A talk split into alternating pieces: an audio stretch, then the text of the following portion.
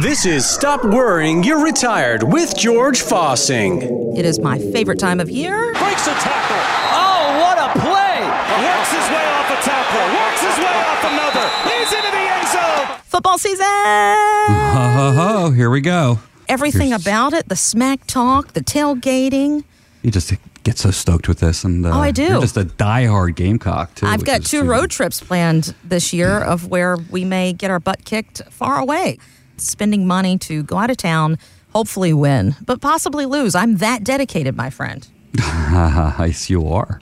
But you, on the other hand, when I try to pin you in a corner and say, who is it, Carolina or Clemson, George? It bugs me to no end that you won't answer a straight question.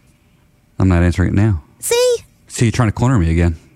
I'm using the rope a dope on you. who do you pull for, Carolina or Clemson? You know, I kind of lean towards the Clemson side, but. Well, you want to be because we're in the upstate, so duh. You know, Well, have more still. friends. Plus, we're in North Carolina. NC State, East Carolina. So Uh huh. Tar Heels. But my wife just loves Dabo. Good I gotta give you guy. that, He- yeah. he's you can't not like the guy. Right. I guess you. you can. I don't like him because he coaches Clemson. Some people Right. say, but all in all, he's just a, he's a good man, good family man. Uh, he cares intently about his players uh, as people, which is just phenomenal stuff. Just good role model in a world where there's not. A whole bunch of uh, role models out there, so he does an outstanding job, and that, that kind of a value set attracts alike. So he brings in these good quality young men uh, that buy into it, and of course the parents of of uh, the players the same. So you, you end up with this this culture, uh, and it's just a matter of time before it took off. And look look what's happening. Look at the dividends. yeah. So you're looking at that, but on the other side, no. Um, my son is a you know, he went to Carolina, and daughter went to Clemson. The That's why you don't give in straight high answer. school. That's ex- well, I, yeah. So when people come in, by the way, that's the first question I'll I'll ask. If Oh, my they're in gosh. South Carolina, I said, "Oh, who do you root for?" And they say Clemson. I said, "Oh, my daughter went to Clemson." Somebody comes in and they say, "Oh, uh, Gamecocks." I said, "Oh, my son went to." So I mean, got it's all covered. true. I let the secret out. Yes. You and I were joking before today's show that around here, I mean, I guess you could have the conversation of are you a Republican or Democrat? But what we really care about is are you Carolina or Clemson? Where do you stand? Is it Mm-hmm. A lot of orange people- or garnet? yeah, and a lot of people really don't care until it comes down to that game where they play each other. Exactly. Because it's just a good old fashioned rivalry, what we Mm-hmm. call good old fashioned hate. And well, it is. Joe, I'm, diehard fans know exactly what I'm saying when I say that. I do have to mention to you, as a college football fan, ESPN is celebrating that it's been 150 years of college football, and they're doing these different series celebrating that, starting at how it began and everything. It's pretty neat. You should check it out if you've got some downtime at home. I think you'd like it. But there is an old football saying offense wins games, but defense wins what, George? Championships. Yes, championships. As a Gamecock, I don't know much about that in the football area. you Clemson folks do for sure. But we were talking before today's show, since it is football season, getting excited about that, how we apply a defensive way of thinking and this offense winning games, defense winning championships to our retirement. Well, you know the old saying: if uh, the other team doesn't score, what's the worst you're going to do? Tie. True. So basically, kick a field goal, you're gonna you're gonna win the game. There's an adage I, I have in the office: you win by not losing. Mm-hmm. And somebody goes, "Well, what does that mean?" Well, it means this: you don't have to beat the stock market every year to win the game. It's simply if you can protect yourself during a down market. And a really good example for that would be last November, December. You know, the markets dropped. Mm-hmm. Yeah, it uh, got kinda rocky there 19%. for a while. yeah, little it got while. really you can pull up a chart and it's like, whoa, there was a, basically a cliff. It's since recovered, but for a lot of people, that, that's that uh, it really got some people motivated to, to really reevaluate and see uh, where they are and if they really need to go through that again. The big thing, what if that you end up giving up all your gains for uh, a year, year and a half, and it goes away in 30 days? Uh, that's not uncommon, by the way. That seems to be really struggles to get going, get some up- get them upbeat information, grows over time, then boom, overnight, you know, like a, a thief in the night comes and takes away all those gains. It does feel like that. Yeah, it's a roller coaster. You ever get a chart out too? You go back from the peak to valley. There's about a, you know, you look at the different peaks and all this stuff in between 2001 2008. It's like a 14 year period where nothing really happened because it went up, then it went down, it went up, then it went down, finally got back up, and people were basically at square one. What really fooled a lot of people too that were working, eh, they really a lot of people just don't take this into account. They say, "Well, my account really grew." Well, a lot of that is due to your contributions and your matches from your, your company. You've been mm-hmm. putting money into this account, maybe you know, 10, 15% of your paycheck even, and you're watching that, and that, that's part of the formula. So you, a lot of people just forget to take that into account. But I, I like to talk about Tracy, a woman I met last week up in uh, Hendersonville. Okay. And, and she called. She's a radio listener. Really, really neat lady. She moved up here from uh, Florida uh, several years ago. To take care of her mother, who's here and getting elderly. Yeah, it's pretty awesome. That's so sweet. I hate that that has to happen, but I love it that we have listeners that care about family that much. it's fairly common. Which uh, the best part is you meet people when they're doing this.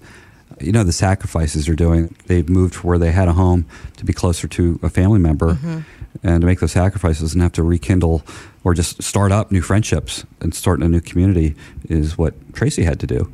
And I changed the name to protect the innocent, by the way. Right, exactly. She's a regular listener. but you know, with her comments, it was just uh, the first few minutes. So you know, what's on your mind? What would you like to talk about? And she goes, you know, George, uh, I've been divorced for a number of years now. I'm by myself. I don't have kids. I'm taking care of my mom, but I just have this really big concern. I'm afraid of outliving my money. Do I have enough hmm. to maintain my standard of living? Now, here's a woman who really has, like most of the people coming here, they're, they're not spendthrifts. They're very, you know, basically very conservative. Have you know, they're not asking for the world here. They just don't want to get hurt. So we're looking at this and uh, taking all the, the data, the information, and doing an evaluation of her current stock holdings, her positions, and such. Really looked at this and uh, go back to the football. You know, she basically won the game. Just really needs to take a knee. Now she's worried about making the right defensive move. Exactly. She can't. She can't afford to go through 2008 where she is. I mean, she's not working anymore. She's you know, at that phase where she really can't afford to go backwards, at least very little, and if at all.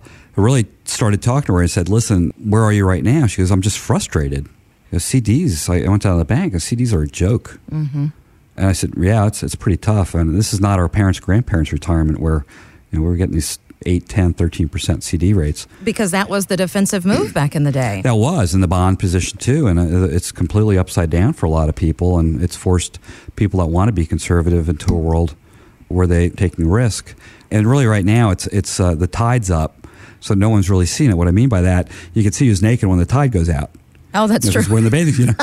That's a, you know, it's a Warren. Me being from Warren the low country thing. of South Carolina, Yeah, I you do get go, there goes a tide. He sees wearing the bathing suits, and that's kind of the stock market. And people get hurt, and you go out there. Wow, I didn't know, not know, I was in that position of that much uh, exposure. Sorry about the exposure word, but uh, but really, just going over this with her. Let's start with the basics. Let's see where you are, and what would happen. Let's just start with that. Let's just do a diagnosis on your current holdings. And she goes, that would be great. So we got back together and, shared with her. I said, okay, this is where you are. And she goes, uh, uh, basically, she was fairly conservative. Okay. But we have a model we could do and said, listen, if we went back to 2008, based on what happened, you'd be down about 26%. Eek. And if You know, you're not working and you're Yeah. taking care of your elderly mother, I mean, you can't afford that. And you put that into dollar signs. In her case, it was about $400,000. Whoa. Yeah, 25% doesn't mean a lot until you put, it into, you put these percents into dollars. She goes, Well, well, I don't need to be doing that. Number one, it tells me she's worked very hard and saved very well, thinking Mm-hmm. about those numbers. But number two, that's a heck of a lot of money Yeah, that she could and lose. just- yeah, so we, we obviously uh, need to rectify that, and and the nice part, we did this in advance before there's a, a major market downturn.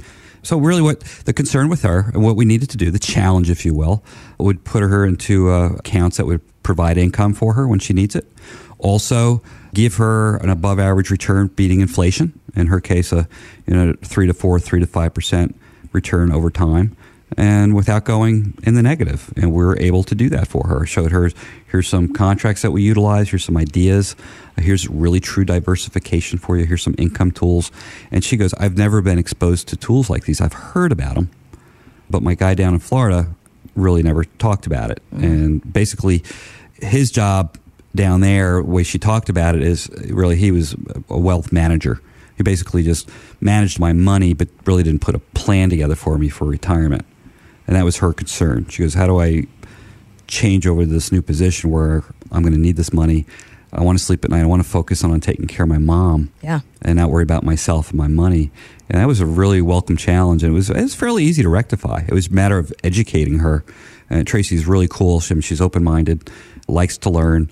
Use my whiteboard and spend a few minutes and just say, here, here's some of these tools, here's the pros, here's the cons. You know, put all your money into this, et cetera, et cetera. Just kind of went over the whole plan, and I said, uh, do a check for understanding. Does this make sense?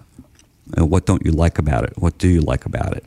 And uh, my, one of my goals and my rules is no buyer's remorse. I don't want somebody coming in here and saying, uh, I wish I didn't do this. A lot of people end up in that position is because they didn't fully understand before they made that transition. That makes sense. I think we've all been there. Of, we have you know? all been there, and it goes back to the statement that offense wins games, but defense wins championships. and yes, I'm having a little fun with the football sound effects, but the bottom line is, yeah, you've got to protect yourself. Find out more at northstar65.com.